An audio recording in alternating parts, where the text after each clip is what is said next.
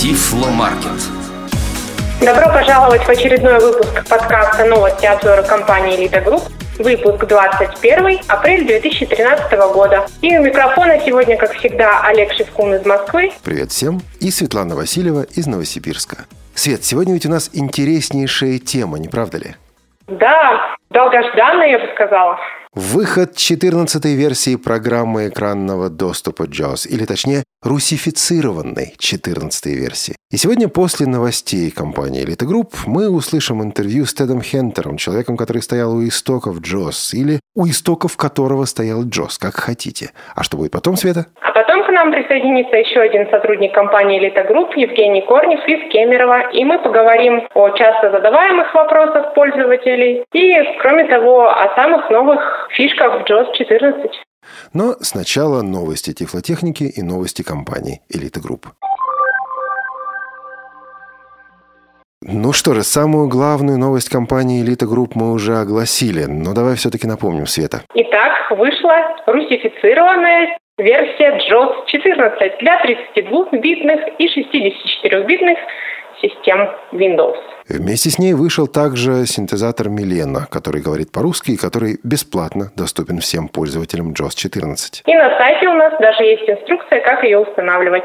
JOS 14 – это платное обновление, но демонстрационную версию может скачать любой желающий. Или, точнее, версию, которую вы скачали с сайта компании Elite Group, вы можете всегда использовать в демонстрационном режиме. Ну а потом, если у вас есть соответствующая лицензия, если у вас есть соответствующее право, вы можете авторизовать JOS 14 или приобрести обновление до этой версии в компании Elite Group.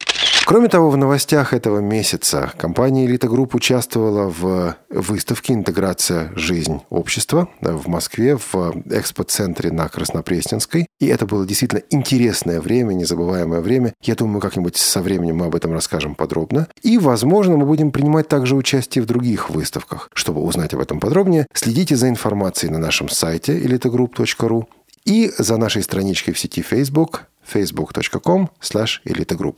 Или соответствующая мобильная версия m.facebook.com slash Кроме того, на нашем сайте вы можете найти обновленную версию Mobile Speak, это будет уже версия 5.82, а не 5.81. И в этой версии немножко лучше стало работать с интернет. Меня на самом деле это удивляет. Компания Code Factory продолжает обновлять Mobile Speak, хотя продукт в принципе уже старый, и кажется, что Symbian использует все меньше и меньше людей. Однако нет, есть смысл обновлять, и вот э, продукт и дальше обновляется, что весьма интересно. Да, компания Code Factory не сдается. Ну а теперь мы переходим к тому интервью, о котором говорили в самом начале. Интервью с человеком, который, собственно, и был создателем программы экранного доступа JOS. Этого человека зовут Тед Хендер, он живет в штате, где очень тепло, в штате Флорида. И в этом интервью, собственно, вы услышите о том, как Джос начинался. Это интервью записывалось несколько лет назад, в октябре 2010 года. Некоторое время оно лежало у нас в архиве, но наконец-то пришла возможность, пришло время этим интервью воспользоваться. Ну а в озвучивании этого интервью на русском языке нам помогала Наталья Гамаюнова. Давайте послушаем.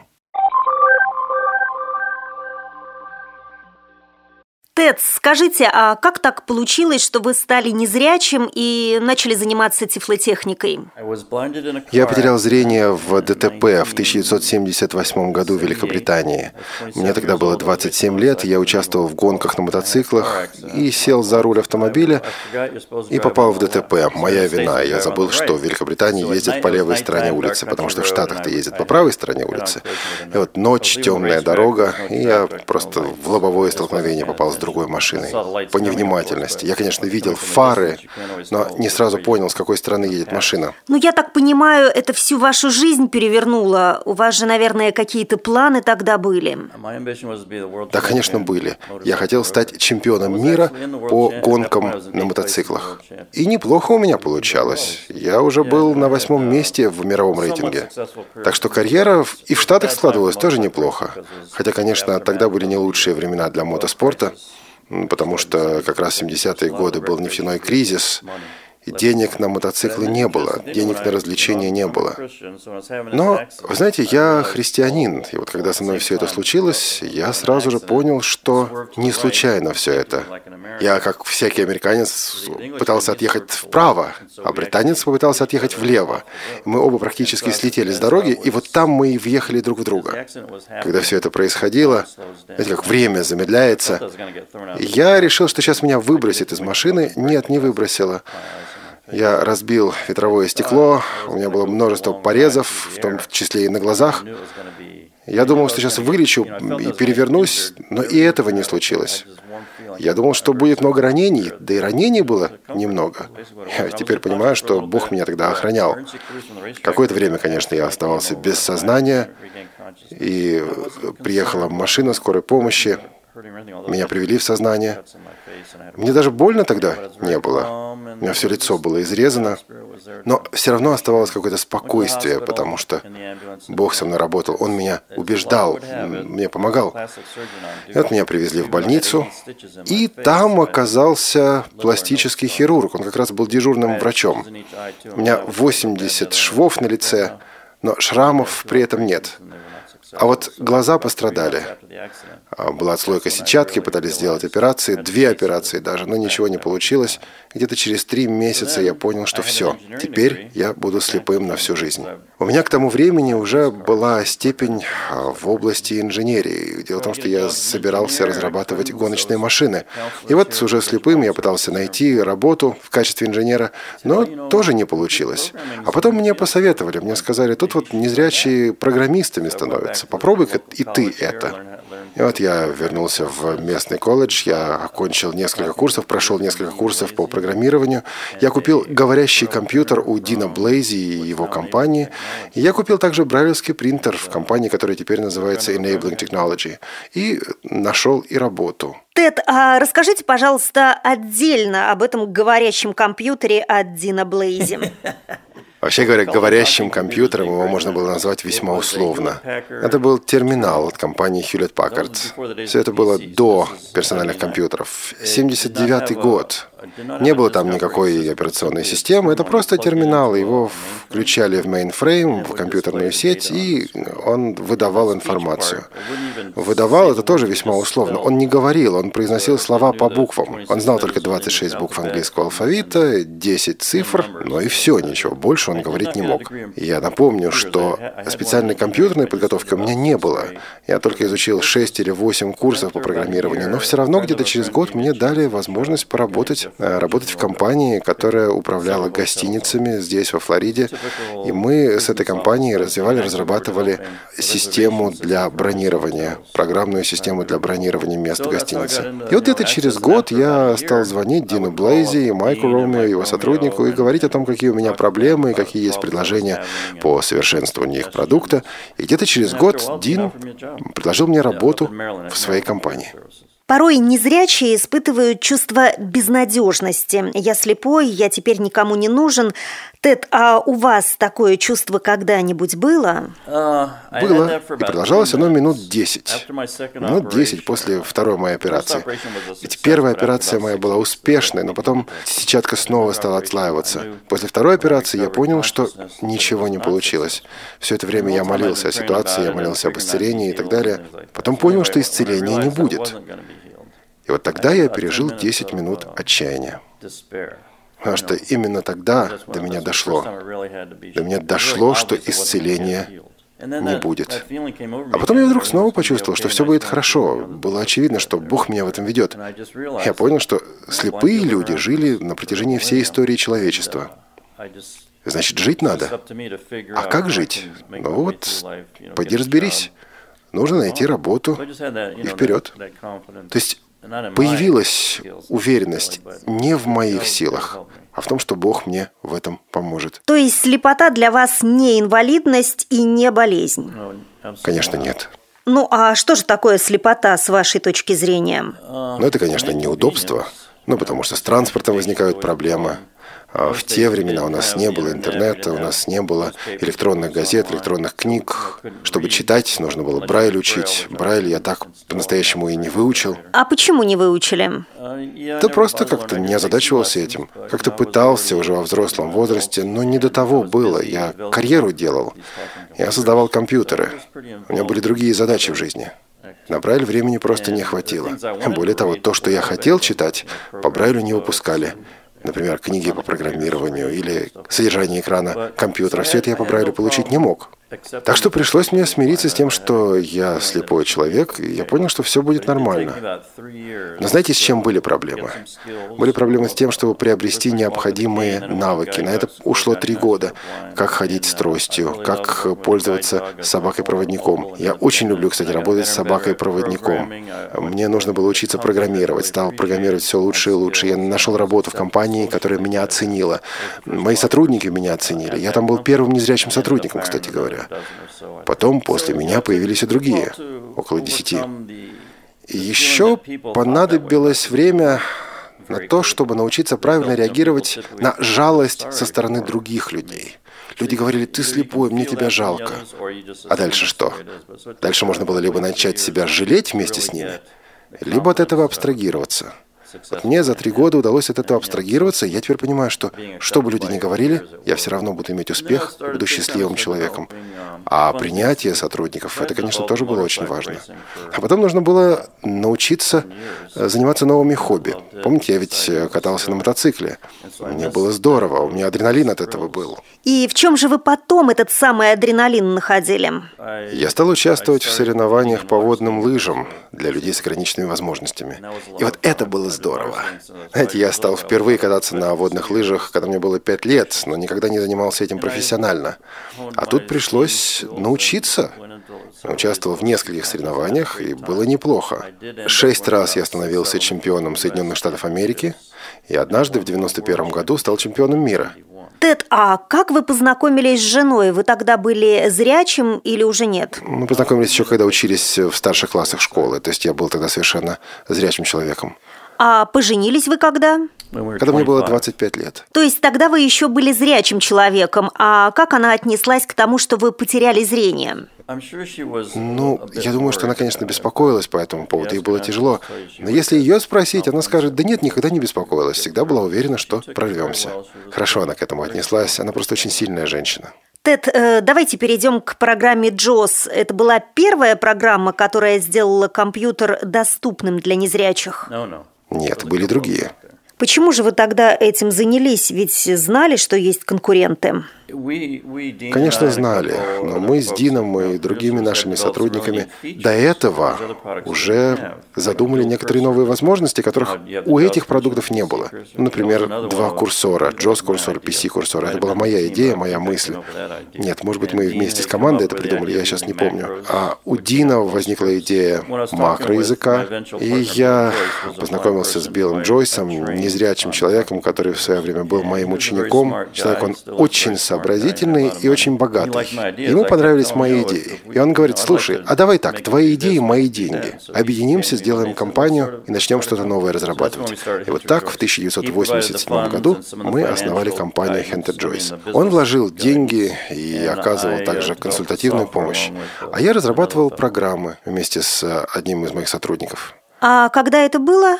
Это был 1987 год. Да, начать бизнес было сложно, потому что уже в то время были два-три весьма неплохих продукта, которые выполняли те же функции. Верт и некоторые другие. Вы знаете, для того, чтобы создать успешный продукт, недостаточно только хороших идей, хорошей разработки, хорошей реализации. Нужен также хороший маркетинг, хорошие продажи, хорошая поддержка.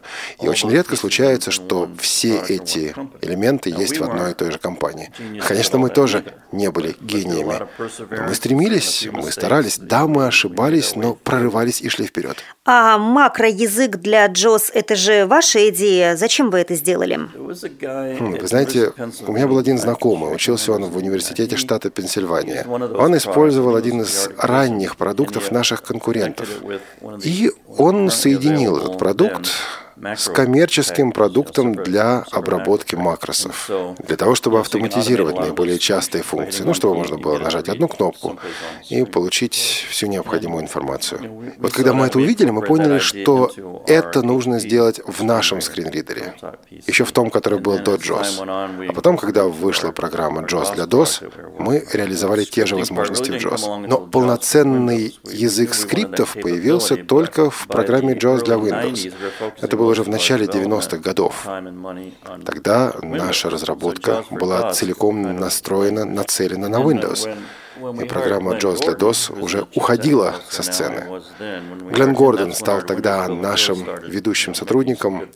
Но вы ведь тоже не были первыми, тогда уже были продукты для операционной системы Windows.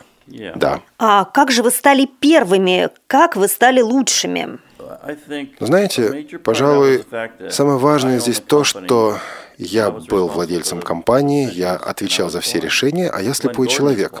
Глен Гордон, наш ведущий разработчик, слепой человек. И мы по возможности брали на работу слепых, незрячих людей. Они работали и в отделе разработки, и в отделе техподдержки.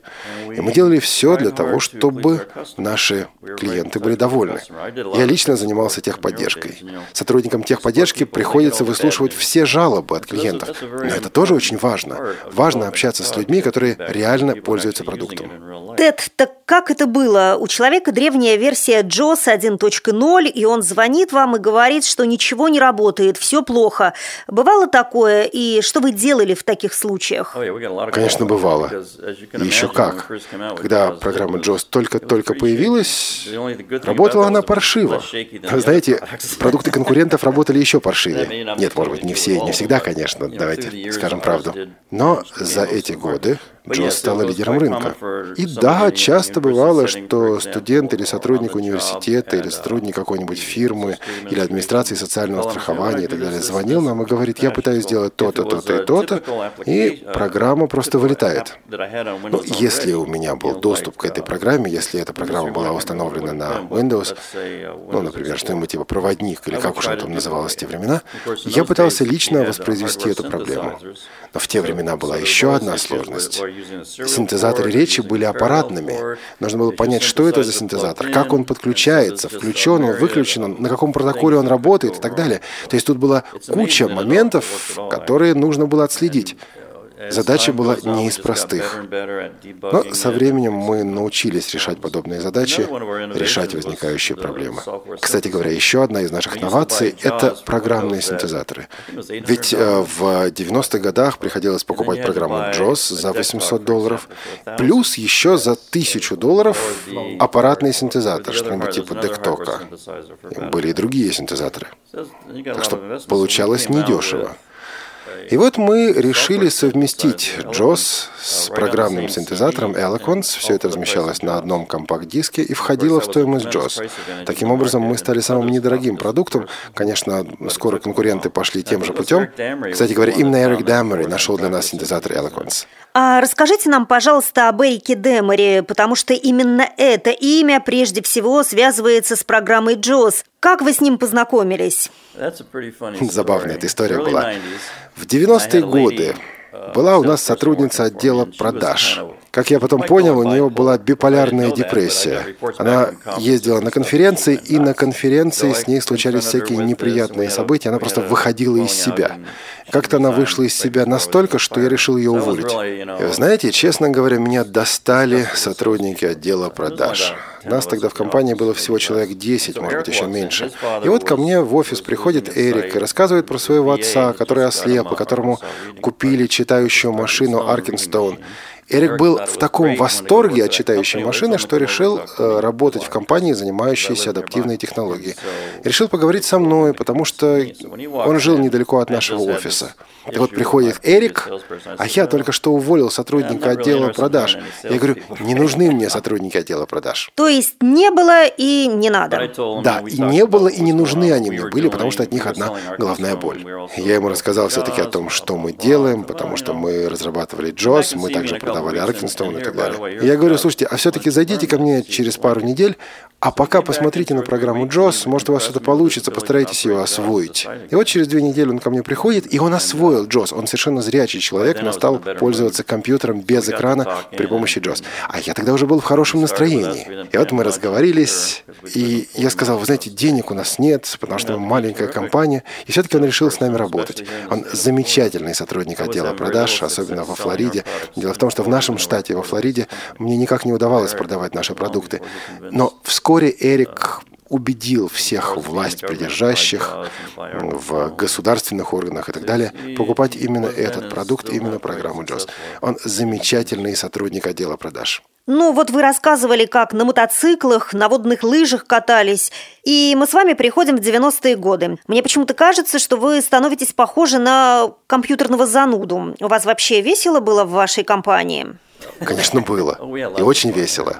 Атмосфера была неформальная. Мы, конечно, ожидали, что люди будут работать и выполнять свою работу, и приходить на работу в, по крайней мере, более или менее презентабельном виде, атмосфера была неформальная. У нас было много незрячих сотрудников. На озере у нас было любимое местечко, куда мы всей компанией выбирались кататься на водных лыжах, и зрячие, и незрячие вместе.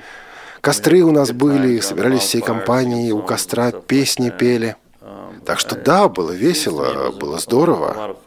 И у многих остались об этом лучшие воспоминания.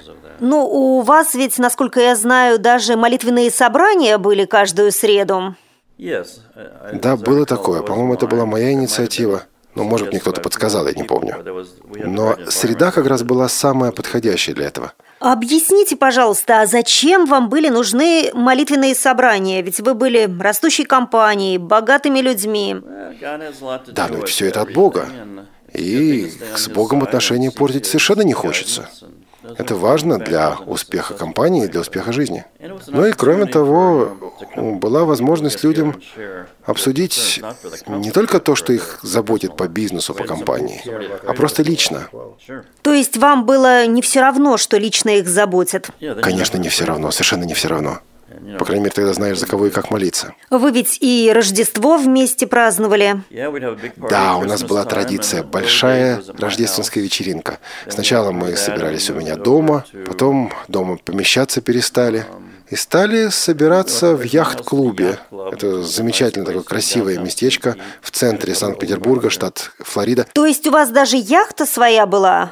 Нет, нет, я был членом яхт-клуба, а яхты своей у меня все-таки не было. Я до сих пор член этого яхт-клуба. Тед, вот 90-е годы, компания растет, а ведь вы привыкли работать с маленькими компаниями. То есть что, пришло время, когда вы решили, все, больше не могу, компания выросла, мне больше не интересно. А вот как вы это поняли? Дело в том, что я никогда по сути своей не был бизнес-менеджером или бизнесменом. Да, я был владельцем компании, но мое хобби и Моя любовь – это разработка программ. До этого мотоциклы. Я хотел, чтобы мотоциклы были громче, шумнее, быстрее и так далее. Ну а потом, после потери зрения, программы, компьютеры. Кстати говоря, и программировал-то я тоже уже к 90-м годам плохо, потому что пришлось управлять компанией, и я подрастерял квалификацию. Мне нужно было показывать продукты, демонстрировать продукты, заниматься техподдержкой. Я разучился программировать. Хотя мне нравилось управлять разработкой программ. Но вы совершенно правы. Наша компания разрослась. Наш главный менеджер Джерри Боуман ушел на пенсию, и было непонятно, что без него делать. А кроме того, мы не знали, какую политику изберет компания Microsoft и как это отразится на нашем бизнесе. Были также и вопросы межличностных отношений. В какой-то момент стало трудно. И я договорился с богатым человеком, который в конце концов купил эту компанию, что я буду работать с ним и разрабатывать новые продукты в его компании. К сожалению, в конечном счете это не получилось. Он сделал несколько шагов, которые мне не понравились, и мы на благо компании решили расстаться. А, давайте вернемся к 90-м годам. Вы вот сидите в Соединенных Штатах, разрабатываете JOS. А, а когда вы услышали об этом странном месте, которое называется Европой? Об этих странных европейцах, которые любят эти странные брайлевские дисплеи? В 1995 году к нам приехал немец по имени Тобиас Винес. Он искал продукт, который можно было бы импортировать в Германию и в Европу. А мы говорим, чего? С брайлевскими дисплеями работать? Нам было просто не до того. Нам бы хоть с речью управиться. У нас все вылетало, у нас крушился Джос. От нас требовали новые возможности, от нас требовали исправления ошибок. А они тут про брайлевские дисплеи говорят. Да, Джос тогда уже становился лидером, одним из самых популярных продуктов, а может быть и самым популярным продуктом доступа к Windows. Но нам еще один проект казался еще одной головной болью. Зачем нам дополнительная головная боль и дополнительные клиенты, которые будут требовать совместимости с Брайлем, озвучки по-немецки, по-итальянски, по-французски и так далее. Но Тобиас не отставал. Он говорил, недостаточно одного дисплея Брайля, надо несколько дисплеев Брайля сделать. Недостаточно одного иностранного языка, надо несколько иностранных языков и так далее и тому подобное. Кстати говоря, в те времена ведь э, синтезатор был не только Eloquence. Для каждого языка был свой синтезатор, все синтезаторы были разными, у них свои протоколы, у них свои способы связи с компьютером, компьютером. В общем-то, это было кошмаром. Но, в конце концов, мы начали выполнять требования Тобиаса, и он начал продавать наш продукт, и мы увидели, что из Европы потекли деньги, и нам было очень приятно, и ему было очень приятно также. Ну и в конце концов, Европа стала все более и более важной частью наших продаж. И Тобиас не отставал. Он выдвигал новые, и новые, и новые требования, и мы увидели, что требует он все это не зря. Кстати, действительно, брайлевскими дисплеями в Штатах тогда практически никто не пользовался, они были слишком дорогими. А сейчас ими еще как пользуются, и дисплеи стали уже существенно дешевле. И вот все это помогло нашему продукту в его становлении. Тобиас был чрезвычайно важным участником разработки программы JAWS, и благодаря ему во многом JAWS стал самым популярным продуктом экранного доступа в мире. Благодаря поддержке многих языков и благодаря тому, что Тобиас умеет строить отношения с самыми разными людьми, в частности, с разработчиками брайлевских дисплеев. Ведь разработчикам брайлевских дисплеев нужна такая программа, как JAWS, для того, чтобы передавать дисплею информацию. Соответственно, эти люди с нами работали и работают, помогают нам и так далее. А сейчас какова ваша роль в компании Freedom Scientific? Сейчас вообще-то никакой. Просто пользователь. Да, у меня там много друзей. Я о них очень хорошо отзываюсь и так далее. Тед, вот вы, безусловно, успешный человек. Что вы посоветуете молодым людям, которым 20-25 лет и которые хотят чего-то добиться? Во-первых, все это вполне возможно. И в мире немало успешных незрячих людей. Мы уже сегодня говорили о том, что компания Freedom Scientific и компания Henry Joyce обязаны своим успехом именно работе незрячих людей. Так что да, все вполне возможно. Молодому человеку я посоветую освоить как можно больше навыков, необходимых незрячему. Ну, в частности, мобильность, чтобы самому летать в самолете, самому найти себе гостиницу, чтобы вам не нужен был сопровождающий. Мне, кстати, очень нравится ездить с собакой. Важно также освоить Брайль, особенно для незрячих людей. Я это говорю, хотя сам Брайль не освоил, но сейчас это гораздо проще и гораздо нужнее. Потому что бывают ситуации, когда без Брайля просто не обойдешься. Хорошее образование – это также очень важно. Так что начать надо с азов, язык, математика и так далее. А потом просто уже выбираешь то, что тебя интересует. Музыка, спорт и так далее. Да, спорт особенно важен, потому что важно быть здоровым человеком, а не просто головастым дистрофиком. Я, конечно, вам не амбал, но спортом в жизни и занимался, и занимаюсь. Конечно, начал я еще, когда был зрячим, но потом, потеряв зрение, я не оставил спорт. Я занимался и греблей, и водными лыжами и так далее. Просто здоровье очень важно. Чтобы в разум, в голову всякая гадость не лезла. Чтобы стресс не добивал. Ну и потом нужно просто найти работу, которая тебе действительно нравится. Тогда уже на работу ходишь по-настоящему как на праздник. Многие программисты говорят, что идут на работу как на праздник, им приятно. Мне было приятно. Я уже давно не работаю, и вы знаете, вот сейчас мне неприятно, я скучаю по работе. Я люблю работать с людьми, реализовывать проекты, от которых кому-то будет хорошо. Люди потом скажут, что вот мне нравится, здорово и так далее. Приятно делать что-то хорошее для людей. И это не обязательно. Я знаю, что многие люди терпеть не могут свою работу, правда, никогда об этом не скажут, побоятся. А в нашей компании Freedom Scientific и в других подобных компаниях люди действительно любят свою работу, потому что мы делаем добро. Значит, все здесь должно сложиться вместе как-то. Но вот у нас, у незрячих, есть еще одна проблема. Нам легко впасть в депрессию. Но знаете что? Ведь в депрессию впадают не только незрячие, но и вполне зрячие люди.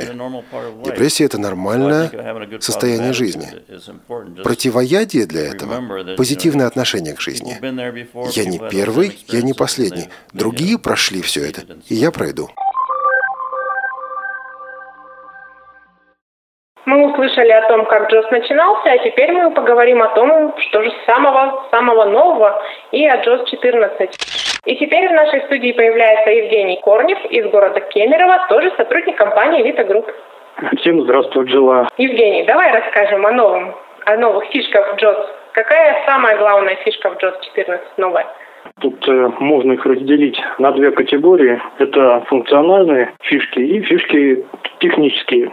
Ну, с функциональных начнем, если то, э, во-первых, появилась функция, которая на английском называлась Flexibly Web. В русском эквиваленте она называется гибкая веб-навигация. Смысл ее заключается в том, что пользователи, которые используют виртуальный курсор, то они всю информацию получают в так называемом виртуальном буфере. А зрячие пользователи, они видят на экране э, экран совсем по-другому. А Джос, он вот в этом виртуальном буфере все представляет. И в основном люди, просматривая веб-страницы, они листают их сверху вниз, вертикальными стрелками, либо нажимая клавишу табуляции. А, естественно, дизайнеры сайта, все люди зрячие, они понятия не имеют, как JOS эту информацию представляет. И иногда, особенно если сайт плохо размечен HTML-тегами, а пользователь JOS, он вынужден, зайдя на сайт, пролистать много мусорной информации, каких-то баннеров и так далее. Если нет заголовков, то он даже не может, нажимая клавишу быстрой навигации, перейти к нужному содержимому. И вот эта функция гибкой веб-навигации, она призвана работу улучшить. Во-первых, пользователь может создать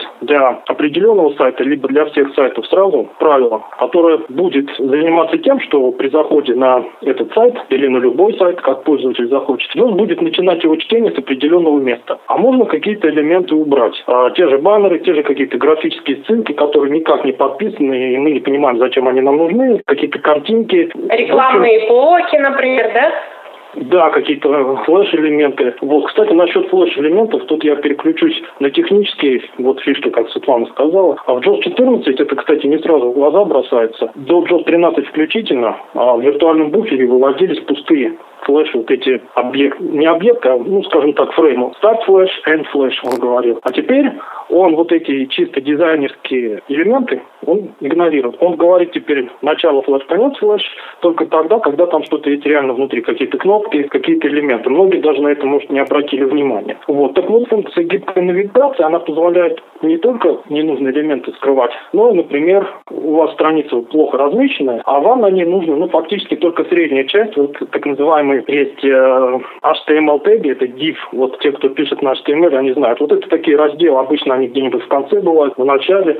Вот. Можно выбрать какой-то определенный раздел, скрыть ненужный, оставить только нужный. Вот это функция гибкой веб-навигации. Как ее вызвать, давайте скажем. Вызывается она следующим образом. Заходите в вашем браузере на нужный сайт, нажимаете комбинацию insert плюс пробел и затем английскую клавишу X, ну или X на русском манере. Открывается мастер. Вы выбираете тип правила, зону применения правила, ну и дальше идете по шагам, выбираете элемент, с которого начать, например, с какой-то ссылки, с какого-то заголовка, или просто поставить временный маркер с какого-то места на странице. Или те, кто знает смысл этих тегов, вот Джос может сказать что-то такое, типа начать с верхняя ссылка 2. Ну, это вот на корявом русском означает начать с верхней ссылки, которая первая на странице. Или начать с div, и вот дальше может идти какой-то служебный текст. Ну, то есть это может быть удобно, допустим, на каких-то новостных сайтах, чтобы вам не проходить все шапки и все, что там в начале сайта, а чтобы, допустим, создать правила и на какие-то конкретные сайты вы заходите, и он сразу вам читает новость. Или вы переходите по ссылке на новость, не проходите всю верхнюю часть, а сразу начинает Джос вам читать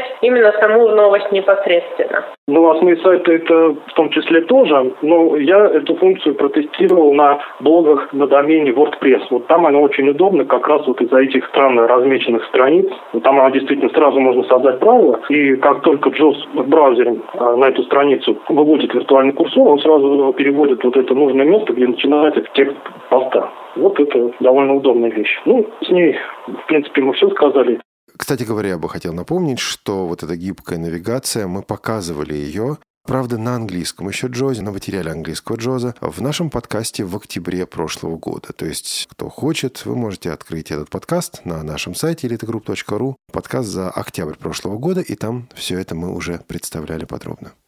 Следующая функция именно для пользователей полезная в том смысле, что это ну, при работе она используется. А в JOS до 13 версии включительно можно было выделять только в Microsoft Word текст от какой-то точки в тексте. Ну, например, я читаю статью по общей теории всего на свете, и мне понравился фрагмент статьи, я хочу его скопировать, распечатать и повесить себе на стенку. Да? Я встаю в нужное место ставлю там так называемый временный ориентир или маркер, или закладку, ну, кому как нравится. Потом я перехожу в конец этого фрагмента и хочу, чтобы тот мне выделил текст вот той самой временной точки до того места, где сейчас стоит курсор. Вот в Word это можно было делать в JOS 13 и 12. А в JOS 14 это можно делать везде, где работает тот самый виртуальный курсор. То есть это любой из двух поддерживаемых браузеров, это Firefox и Internet Explorer. Кстати, в JOS 14 появилась поддержка Internet Explorer 10. Там идеология та же самая. Ну или в каком-то сообщении электронной почты, если оно а, не в обычном тексте, а в HTML формате, мы сначала находим ту точку, от которой мы хотим начать выделение. То есть иногда вот мне известно, да, с какого места я хочу начать выделение, и неизвестно сразу, на каком месте я хочу закончить. И когда мы делаем выделение с шифтом и клавишами навигации, то это сложнее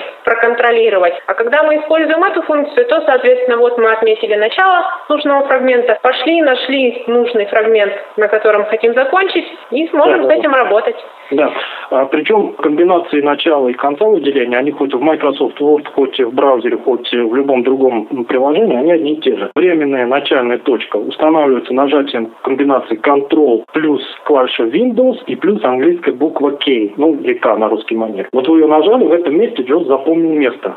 Дальше вы двигаетесь курсором, дошли до конца, говорите, все, вот до сюда я хочу выделить. И вот здесь уже, внимание, нужно нажать абсолютно другую комбинацию. Это insert плюс пробел и затем английская буква M. Майк. И вот после этого Джос вам сообщит, что текст выделен. Дальше вы можете скопировать в буфер, вставить куда-то там и так далее. Кстати, насчет буфера. Чего она в JOS 14 появилась новая фишка, если так говорить, функция, если так строго. А дело в том, что все прекрасно знают, что можно скопированный в буфер обмена текст в JOS прослушать голосом. А вот в JOS 14, особенно для пользователей брайлевских дисплеев, очень полезная вещь появилась. Теперь этот текст в буфере обмена можно вывести в так называемом окне виртуального просмотра. Что для этого сделать? Вам нужно нажать Insert плюс пробел и затем английскую букву C, ну или C. После этого, если у вас подключен брайлевский дисплей, вы сможете прочитать то, что в вашем буфере скопировано, прямо на брайлевском дисплее. Ну, а поскольку это окно виртуального просмотра, вы можете все содержимое, допустим, снова там как-то кусками, причем, обратите внимание, вот у вас в буфере большой-большой кусок текста, а вы хотите из этого буфера взять какой-то маленький кусочек. Вот эту функцию очень полезно использовать. Вы в этом виртуальном окне просмотра выделяете какой-то фрагмент, копируете, потом возвращаетесь по той же комбинации в буфер, берете другой фрагмент, копируете и так далее. В некоторых случаях весьма полезно. Да, я думаю, что особенно для тех, кто учится, это очень полезно полезно будет для студентов, для школьников, ну и для тех, кто много работает с текстом. И, э, Евгений, еще я уверена, что не все наши пользователи знают о том, что э, с помощью JOS можно добавлять в буфер обмена. Вот об этом можешь немножко сказать? Ну, функция-то не новая. Она появилась еще в JOS 7 а, по комбинации клавиши Windows плюс C. А можно было копировать фрагменты текста из разных мест и собирать их в буфер обмена по принципу. Оттуда урвал кусок, вставил, оттуда взял кусок, вставил, оттуда что-то забрал, вставил. Все это как бы добавлялось. И вот, эта функция, она, естественно, есть JAWS 14, но из-за того, что JAWS 14, он поддерживает Windows 8, а Windows 8 на комбинацию клавиши Windows плюс C назначена своя системная команда. Это вывод так называемой панели чудо-кнопок. Они, наверное, такие чудесные, что надо было специальную комбинацию освободить. Поэтому JAWS 14 эта комбинация переехала. Не пугайтесь, если вы даже не в Windows 8, а где-то нажали эту комбинацию, а JAWS никак не отреагировал. Комбинация просто изменилась. Это Windows клавиша плюс Insert или Caps Lock, если у вас вот топ-раскладка, и клавиша C. Ну, вот комбинация работает точно так же, но она изменилась. Теперь еще одна функция. Для меня она просто первоочередная. Вот для меня она была важнее всех остальных. Дело в том, что у меня основная программа для работы с электронной почтой – это Microsoft Outlook Office. Так вот, была там большая-большая проблема. Когда приходило сообщение в HTML формате, ну, например, какая-нибудь открытка или какое-нибудь оповещение с сайта или сервера какого-то. Оно из-за того, что Office 2007 и 2010, текст этот отображался с использованием редактора Word. И вот этот текст, он очень плохо JAWS воспринимался и форматировался. А в версии JAWS 14 теперь вот такой вот HTML текст, он выводится в виртуальном буфере. И выводится он точно так же, как в более старых почтовых программах. Ну, все помнят на Windows XP Outlook Express программа. Там вот эти сообщения без проблем отображались сразу в виртуальном буфере, а вот в старших версиях Microsoft Office Outlook это была проблема. И, наконец, JAWS 14, она решена. Очень-очень помогает читать нормальные эти сообщения. Поэтому эта функция, она тоже кому-то весьма полезна. Что касается технических функций, про одну уже я сказал, это то, что флеш-фреймы пустые теперь не отображаются. Кроме того, в JAWS 14, JAWS 14 сильно переработан сам этот принцип работы с виртуальным буфером. Ну, помните, в 13 версиях он мог говорить области или зоны. Вот 14 версия, она как-то более скромно себя ведет, поменьше она вот таких вот фраз говорит. Но это все касается пользователей Windows 7 и ниже. А в Windows 8 все гораздо более непросто. Там вот, если вы работаете в так называемых плиточных приложениях, или как их раньше называли, стиль метро приложений. Сейчас нельзя так говорить, Microsoft запрещает. А поэтому будем называть личными. И вот там Джобс может все время говорить начало области, конец области. Вот так они размечены, там вот он все это говорит, но зато он их видит. Давай тогда, Евгений, давай тогда поговорим, э, раз уж начали говорить о Windows 8, о том, как JOS работает с Windows 8. Ну, буквально кратко. Ну, как он работает? А, дело в том, что основное, э, основное преимущество JOS заключалось, конечно, в том, что можно было включить JOS-курсор, получить представление об экране так, как он видится зрячим людям. Вот это самое важное, по крайней мере для меня, это просто обязательно. То есть, э, когда мы нажимаем Tab или как-то стрелками двигаемся, да, JOS нам что читает. Вот я пример с веб-страницами приводил. То, как видит пользователь JOS веб-страницу, абсолютно не совпадает с тем, как ее видит зрячий. Хотя мы можем включить в JOS так называемый режим представления, как на экране, и тогда DOS нам будет выводить так. Так вот, а, то же самое с любым другим приложением. Если мы хотим понять, как вообще выглядит окно, ну, например, мы читаем, там написано, поднимитесь в правый верхний угол и щелкните по значку диска или дискеты. Мы включаем JAWS-курсор, находим там какой-то значок, ну и думаем, наверное, он и есть. Но раз я стою в самом правом верхнем углу, потом его, кстати, можно промаркировать, подписать, вот мы включаем JAWS-курсор и щелкаем. Так вот, а, Windows 8 Microsoft, как известно, они обзавелись своим собственным приложением для озвучивания интерфейса, ну, оно было и раньше, называется оно экранный диктор, но Windows 8 оно было существенно доработано. А для этого, как я понимаю, они доработали и принцип вообще э, передачи от системы к приложению вот этой информации об экране. Поэтому Джосу стало очень несладко. И прежде всего связано это с Джос-курсором. Я сразу могу сказать, что, конечно, он работает, Джос-курсор, но не пугайтесь, если у вас каких-то даже обычных каких системных, вот Windows 8, например, есть такой э, диалог так называемых системных параметров. Окошечко удобное, там собраны все основные настройки, можно туда заходить так, чтобы что-то быстро переключить. Так вот, PC-курсор работает. Включая JAWS-курсор, он просто ничего не видит. Вот непонятно, кто виноват, да, то ли Microsoft, как-то ну, не стали особо делиться информацией. То ли с технической точки зрения это невозможно. Не могу сказать, могу только констатировать, что JAWS-курсор очень-очень ограничен стал. Сразу хочу всех наших слушателей предупредить. Вот сейчас вы, допустим, идете в магазин покупать ноутбук. Естественно, если он достаточно новый, у вас там будет предустановлено Windows 8, скорее всего. Вы его купили, поставили Microsoft Office ну, 2010 или 2013, и вдруг вы обнаруживаете, что вот у вас JAWS не озвучивает строку состояния приложение. Вот, возможно, у вас такое произойдет. Возможно, не произойдет. Вот, поэтому не пугайтесь, но это опять-таки издержки вот этого нового драйвера совместимости Windows 8. Как-то, может быть, это связано с видеодрайвером или видеокартами, но там могут возникать неожиданности. А что касается плиточных приложений Windows 8, с JOS они доступны. Но ситуация опять такова, что какие-то приложения, я вот прям сидел и просматривал из магазина Windows 8 устанавливал, смотрел, это озвучивается, это не озвучивается. А поэтому нельзя сказать, что да, вот эти новые плиточные приложения, ради которых э, вот это вот все было Windows 8 так вот переделано, JOS какие-то читает, какие-то вообще не читает. То есть ситуация абсолютно идентичная, ну, скажем, вот приложения на каких-то мобильных платформах, какие-то приложения доступны, какие-то недоступны доступны. Вот. Но, по крайней мере, вот когда вы имеете новую операционную систему Windows 8, у вас там установлен минимальный набор приложений. Новости, почты и так далее, они JOS 14 озвучиваются. А вот какие-то сторонние приложения могут не озвучиваться. Никто вам не гарантирует, что JOS 14 будет озвучивать абсолютно все плиточные приложения. Нет. Все зависит от разработчика. Более того, в магазине Windows 8 всегда сообщается. Там есть такая графа, когда вы список приложений смотрите, там есть последняя графа, она называется «Специальные возможности». Да, нет. Если там стоит «нет», значит разработчик, когда он это приложение туда добавлял, в магазин Windows 8, он сразу сказал «нет, я не предусмотрел специальные возможности». Если там стоит «да», значит разработчик их предусмотрел. Вот обращайте внимание на вот эту графу.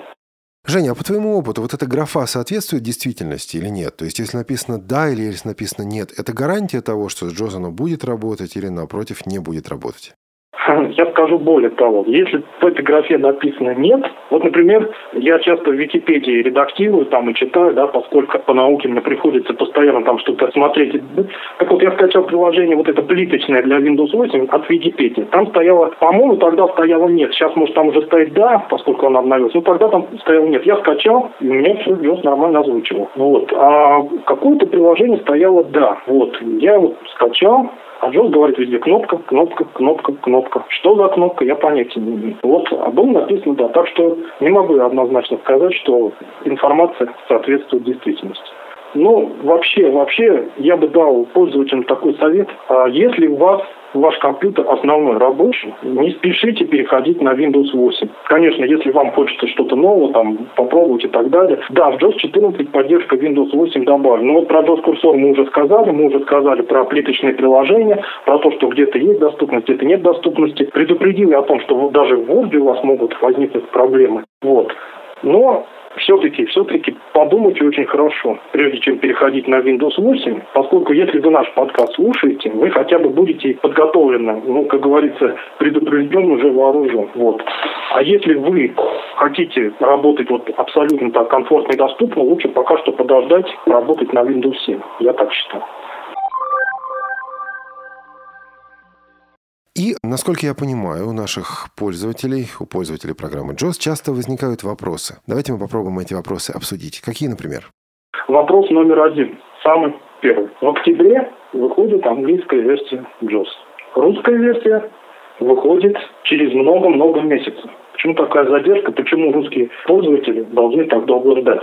К сожалению, у компании Freedom Scientific до сих пор существует определенная система локализации. Они пытаются уйти от этой системы, и немецкая, и испанская версии JOS, как вы уже, наверное, заметили, выходят одновременно с английской версией, потому что они и готовятся, и собираются одновременно с английской версией. Для русского JOS еще э, действует старая система локализации, когда собирается локализационный пакет, этот пакет рассылается дилерам или локализаторам, локализаторы потом работают с этим пакетом, пакетом. И вот возникает определенное ну, отставание, что ли, да, отставание русской версии от английской. Но на самом деле, насколько я знаю, компания Freedom Scientific собирается эту ситуацию менять. И я бы сказал так, если для вас, уважаемые слушатели подкаста «Элита Групп», это существенно, то пишите, пожалуйста, по этому поводу и в компанию Elite Group, info.elitagroup.ru, и в компанию Freedom Scientific, если вы можете написать по-английски, а многие могут написать по-английски. Ну, о том, что вот э, есть такая проблема, и хотелось бы, чтобы русский JAWS выходил как можно быстрее. И я думаю, что в ближайшее время эту проблему можно решить, но здесь, естественно, нужно э, мнение наших слушателей, мнение наших пользователей. А я могу ответить на еще такой вопрос. Он уже вторичен. Ну, бывает такая ситуация, когда выходит английское обновление JOS, внутри одной версии, например, JOS 14, и дальше, как мы все знаем, там идут такие четыре циферки в конце. И вот английская версия уже вышла, а русская выходит буквально через какое-то время, ну, вот эти четыре циферки поменьше там стоят. Люди сразу начинают возмущаться. Почему так? Вышла английская версия, уже более новая, там, наверное, какие-то хорошие исправления мы хотим прямо сейчас, а вы нам русскую версию более младшую даете. Поэтому прямо иногда в процессе перевода, сборки и э, упаковки вот этого локализационного всего э, пакета русской версии JOS действительно выходит английская версия, но нельзя же бросить сборку на 75 или 80% готовности, срочно начинать собирать следующую. Поэтому да, Конечно же, с обновлением английской версии должна обновляться и русская версия, но всегда с задержкой. Это просто технические издержки. А еще мы настоятельно рекомендуем периодически посещать сайт компании Elite Group. Это elitegroup.ru. А также оставляйте свои комментарии на нашей страничке в Facebook facebook.com slash elitegroup или на ее мобильной версии m.facebook.com slash elitegroup.